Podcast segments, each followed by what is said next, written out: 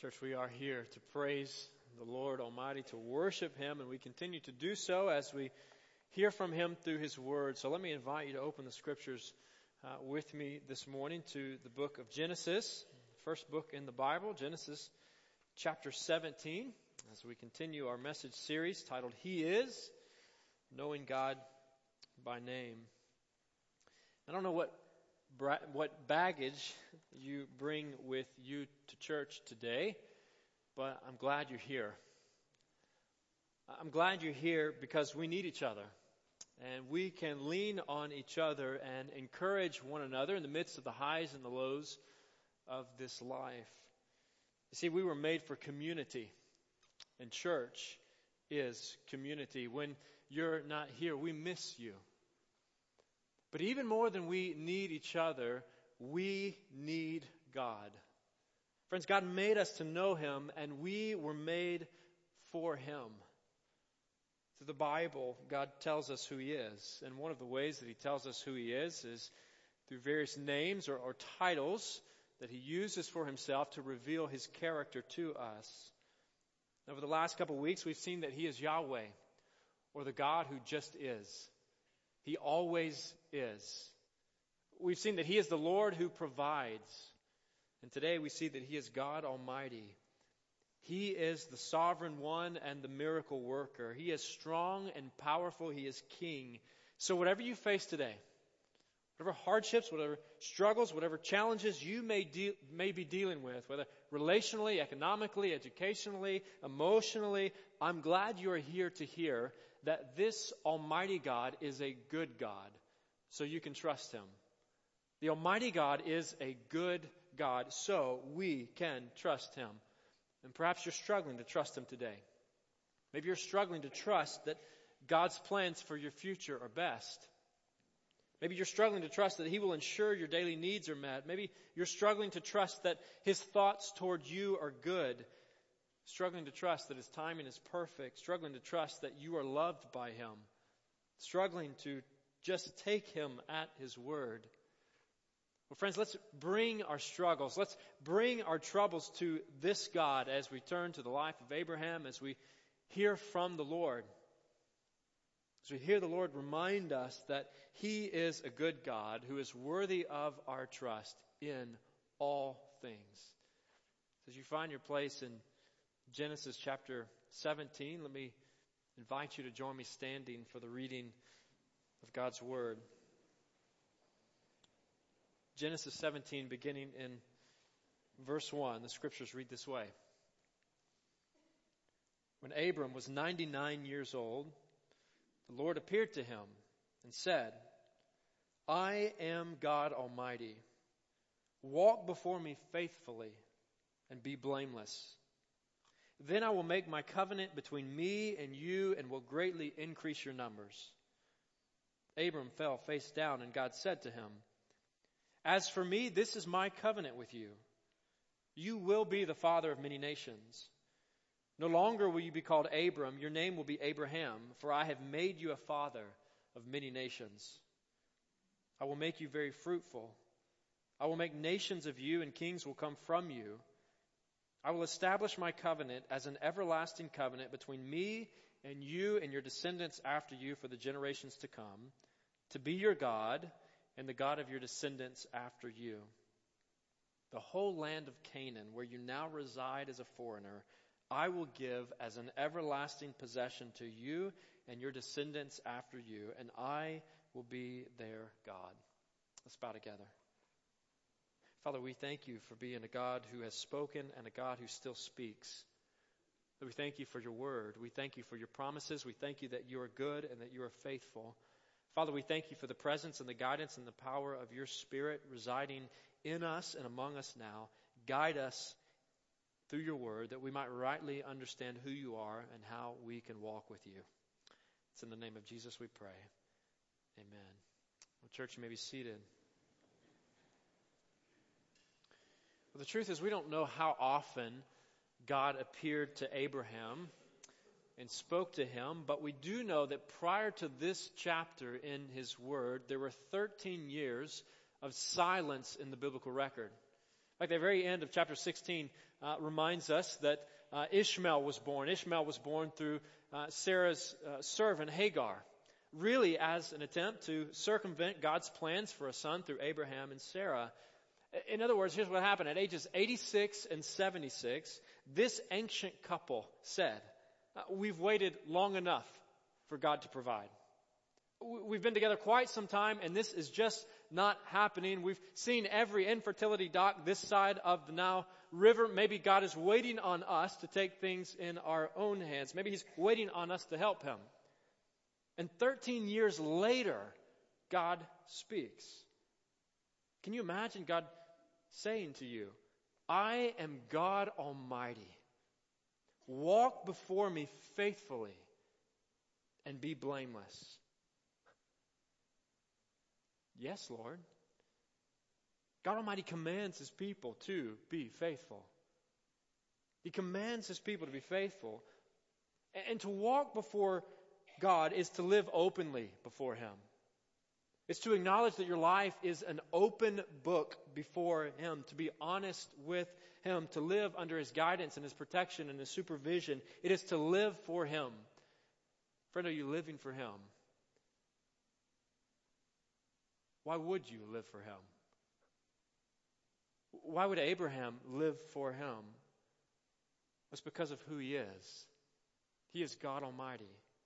And to say that he is God Almighty is to say that he is strong. It's to say that he is supreme, that he is high, that he is lofty, that he is majestic, that he is far above us as the one who is behind all things and the one who rules over all things. He is God Almighty. A title that appears 48 times in the Old Testament for God. Most often in the book of Job and many times in the book of Genesis. Closely connected with this name for God is his ability to do the impossible, to do exactly what he says he will do. You know, reading between the lines in this story a bit, I think it's as if God speaks up to Abraham and says, No, Abraham, I don't need your help. Thanks for the offer. I, I, don't need you to figure this one out for me. I'm going to do what I've said I would do all along. Trust me in this. And notice all the first person pronouns in this text, highlighting the central position and role that God assumes in all of this. In verse 1, he says, I am God Almighty. Verse 2, I will make my covenant. Verse 4, as for me, this is my covenant. Verse 5, I have made you a father of many nations. Verse 6, I will make you fruitful. I will make nations of you. Verse 7, I will establish my covenant. I will give, verse 8, and I will be their God. When the Almighty God says that He is going to do something, friends, He will do it. There is no stopping Him. You better get on board and get with His program. When he calls you, the only reasonable response is to do what Abraham did here and bow before him alone. Bow before God Almighty alone. For if he is who he says he is, if he is indeed God Almighty, then we dare not put anyone or anything where he alone belongs. God begins the Ten Commandments this way. He says, I am the Lord your God. I, I am Yahweh. We said before, when you see Lord in your scriptures in all caps, it's a reference to the divine name, name Yahweh. He says, I am the Lord your God who brought you out of Egypt, out of the land of slavery. You shall have no other gods before me. And unlike the ancient Hebrews, the Israelites, we're not surrounded by people who overtly worship other gods. We're, we're not surrounded by pagan peoples with little statues and carved images that are being worshipped. You know, if we lived in India or Thailand or China, then we would look at this a little bit differently. We naturally read this text a bit differently. In fact, I remember a number of years ago being overseas and having the opportunity to go into a Hindu temple and being absolutely overwhelmed by the number of little idols, statues and things, dozens of them lining the walls that people were coming into and bowing down before and praying to and giving their money to as if these images represented true gods. Friends, the idolatry that we face here is significantly more subtle, yet just as dangerous. For when we love career success more than we love God, we're practicing idolatry. When we love winning championships more than we love God, we're practicing idolatry. When we invest more into our kids' academic success than their spiritual growth, then we're practicing idolatry. Of course, successful careers and sports championships and academic achievements can all be good things, but they are not the best thing. They must never be what defines us, nor what we cannot live without. Friends, no, God alone holds that position. Only His voice should cause us to stop and listen and drop everything else for the sake of obedience to Him. Let's be people who bow before Him alone and who live for Him. Let's live for Him. What are you living for? Who or what defines what you do today? What you do tomorrow? You see, the call to walk before God faithfully and to be blameless is not a call reserved for Abraham alone, it's a call for you and for me. And Paul, the apostle, penned his perspective of what it meant to live for the Lord in his letter to the Philippians, Philippians chapter 3, verse 8, saying, I consider everything a loss because of the surpassing worth of knowing Christ Jesus my Lord, for whose sake I have lost all things. It says, I consider them garbage that I may gain Christ. In other words, Paul says, I'd rather have the joy of knowing Jesus than the recognition of men. I'd rather know I'm living for Jesus in the marketplace than have the most prestigious position in the synagogue apart from Him. I'd rather experience His forgiveness and His love than be loved by the company's CEO. I'd rather commune with Him through prayer and His Word than spend all my expendable time in the office, in the bed, or on the beach, or at the lake. No, the point is that He is better. That having life in Christ is better than any worldly success or riches or fame or accolades devoid of knowing Him. See, we're called to live for Him, and living for Him is better. Why? Because God Almighty guarantees His people a good future. God Almighty guarantees His people a good future. Friends, we obey Him because He is Almighty, but we trust Him because He is good. May we never cease to be amazed that this one who holds all things in his hands desires to have us as the recipients of his love forever and ever and ever. He guarantees his people a good future, a future that depends upon participation in a relationship with him. God initiates a covenant relationship. He initiates a covenant relationship. Remember the story, the story of Abraham. So here God calls Abraham to set out, Genesis chapter 12, he calls him to set out with his family from Haran in ancient Mesopotamia and travel to the land that God would show him. He sets out. Abraham sets out in obedience. He sets out and traveling southwest. Not the airlines, but the direction for several hundred miles to the land of Canaan. And he arrives there. He arrives and God promises that the land will become home to his descendants. Genesis chapter 15. And then in chapter 17, our text for this morning, this covenant language becomes especially prominent.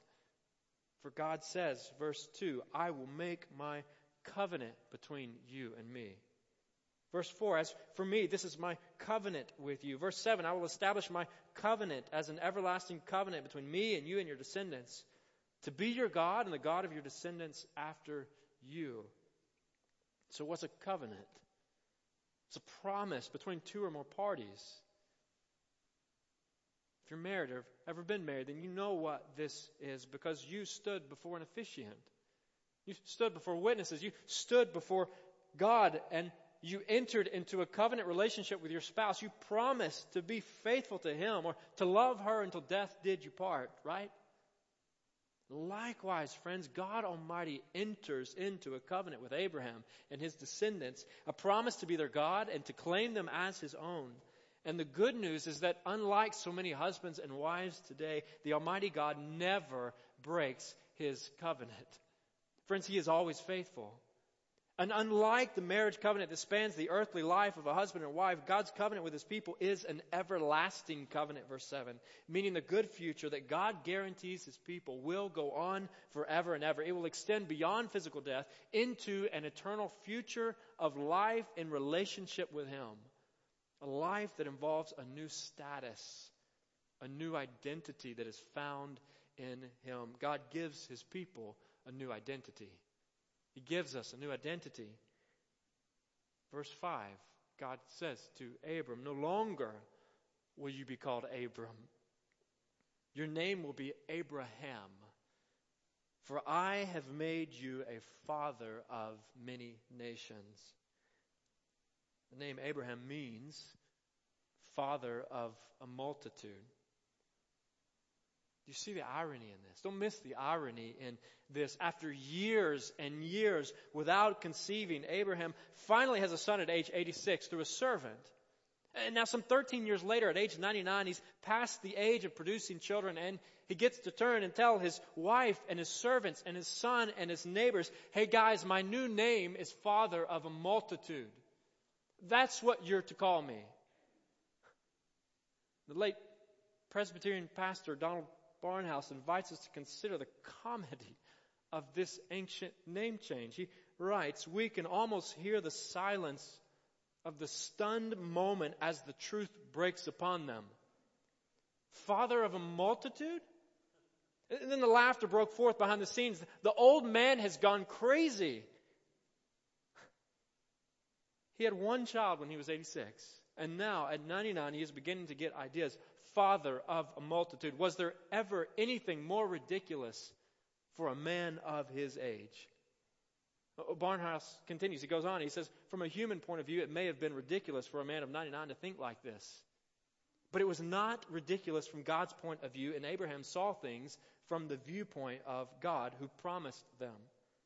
This was a promise from God, and nothing is foolish when it comes from Him.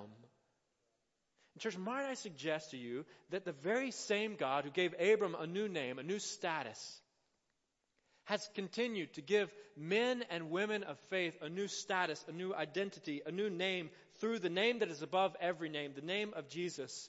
A change of identity that is no less stunning than this one was some 4,000 years ago in the land of Canaan.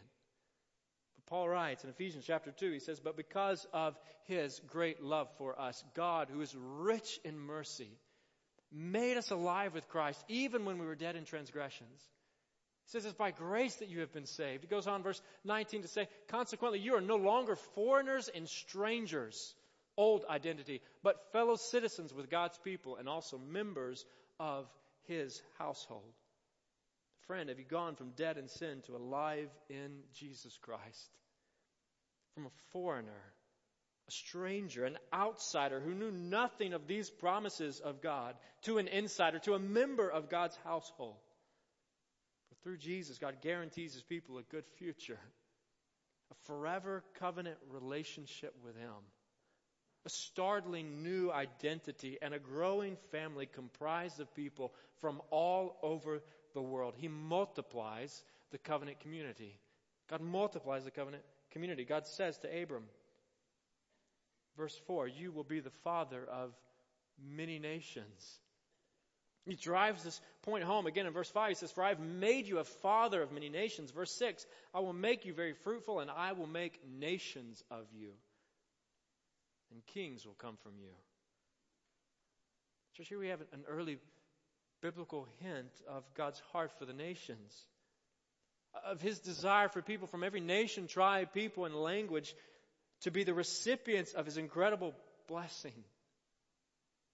And fast forward some 1500 years later, God continues beating this drum through his prophet Malachi. He says, Malachi chapter 1, verse 11, God says, My name will be great. Where? Among the nations. From where the sun rises to where it sets, in every place incense and pure offerings will be brought to me because my name will be great among the nations, says the Lord Almighty.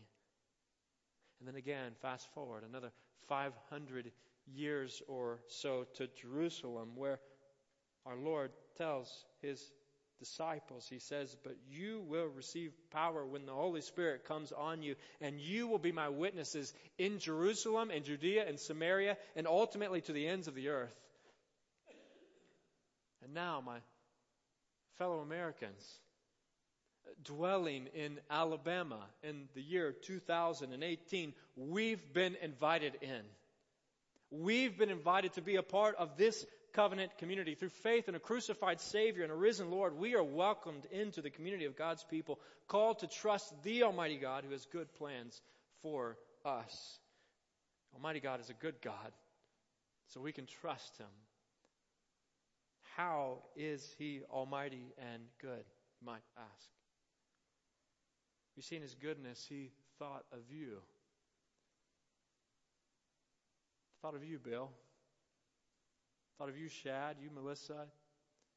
Thought of you, Teresa. Thought of you, Courtney. Thought of you, Sammy. Thought of you.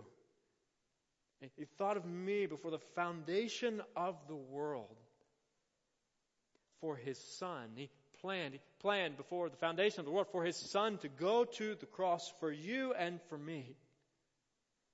Peter spoke about this Jesus, the greatest king to ever come from the lineage of Abraham. In Acts chapter 2, verse 23, he says, he stands before the crowd and he preaches to the Jews. He says, This man, this Jesus, was handed over to you by God's deliberate plan and foreknowledge, and you, with the help of wicked men, put him to death by nailing him to the cross. The story doesn't end there. It goes on, verse 24, but God raised him from the dead, freeing him from the agony of death because it was impossible for death to keep its hold on him. You see, he is the God of the impossible. God Almighty is the God of the impossible. It was impossible. It was impossible for Abraham and Sarah not to miraculously conceive Isaac because God Almighty had promised it.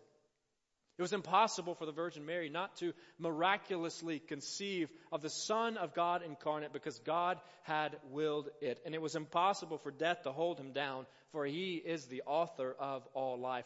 God Almighty is the God of the impossible. Therefore, believe in the God of the impossible. Friends, believe in the God of the impossible.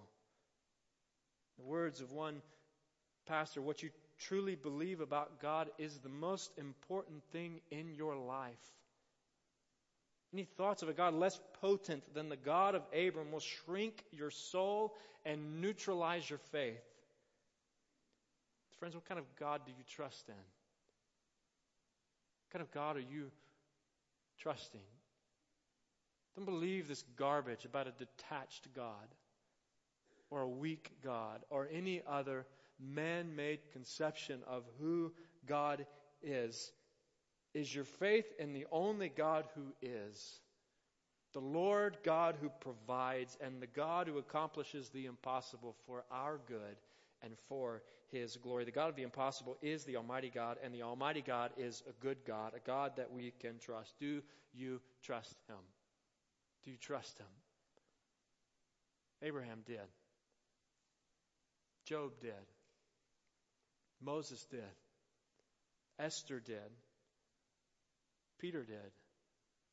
Leading him to write these words Praise be to the God and Father of our Lord Jesus Christ. He says, in His great mercy, He has given us new birth, that new identity, that new position or status into a living hope through the resurrection of Jesus Christ from the dead and into an inheritance. An inheritance that can never perish, spoil, or fade. He says this inheritance is kept in heaven for you, believers, who through faith are shielded by God's power until the coming of the salvation that is ready to be revealed in the last time. In other words, until the return of Jesus Christ. Friends, the heavenly inheritance that Peter speaks of here, that is for all believers, the heavenly inheritance here is the everlasting possession that God promised Abraham's descendants in Genesis chapter 17, verse 8.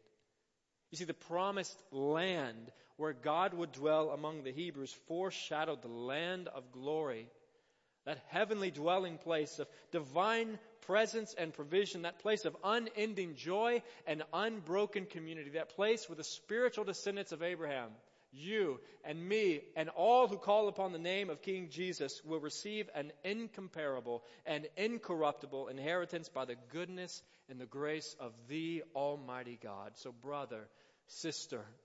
Whoever you are, wherever you come from, whatever season of life you're in, trust Jesus and await your eternal inheritance. Trust Jesus. Trust Jesus and await his return. Await your, your eternal inheritance as a child of the Most High God, as a spiritual descendant of Abraham and Isaac and Jacob, for he will return. Christ will return. The Almighty God will return and He will gather those who are His to enjoy that land, that place, His presence forever and ever. Trust Him today. Turn to Him today and await your inheritance. Father, I pray that we would be people today who trust You. Lord, that we would be people whose confidence is in You. Lord, that we would take You at Your word. Lord, that we would believe that you are who you say you are, that we would believe that you are the Almighty God, the God who always is, the Lord who provides, and that you are a God who is good, who's gracious, who's patient, who's slow to anger and steadfast in love. Lord, we thank you that you love us despite our sin. Lord, you invite us in. You invite us to be fellow citizens with your people and, and members of your household. Lord, you invite us into your family. Lord, help us to trust you and live for you. Guide us to respond to the truth of the gospel today in a way that glorifies the name of Jesus. And it's in his name we pray. Amen.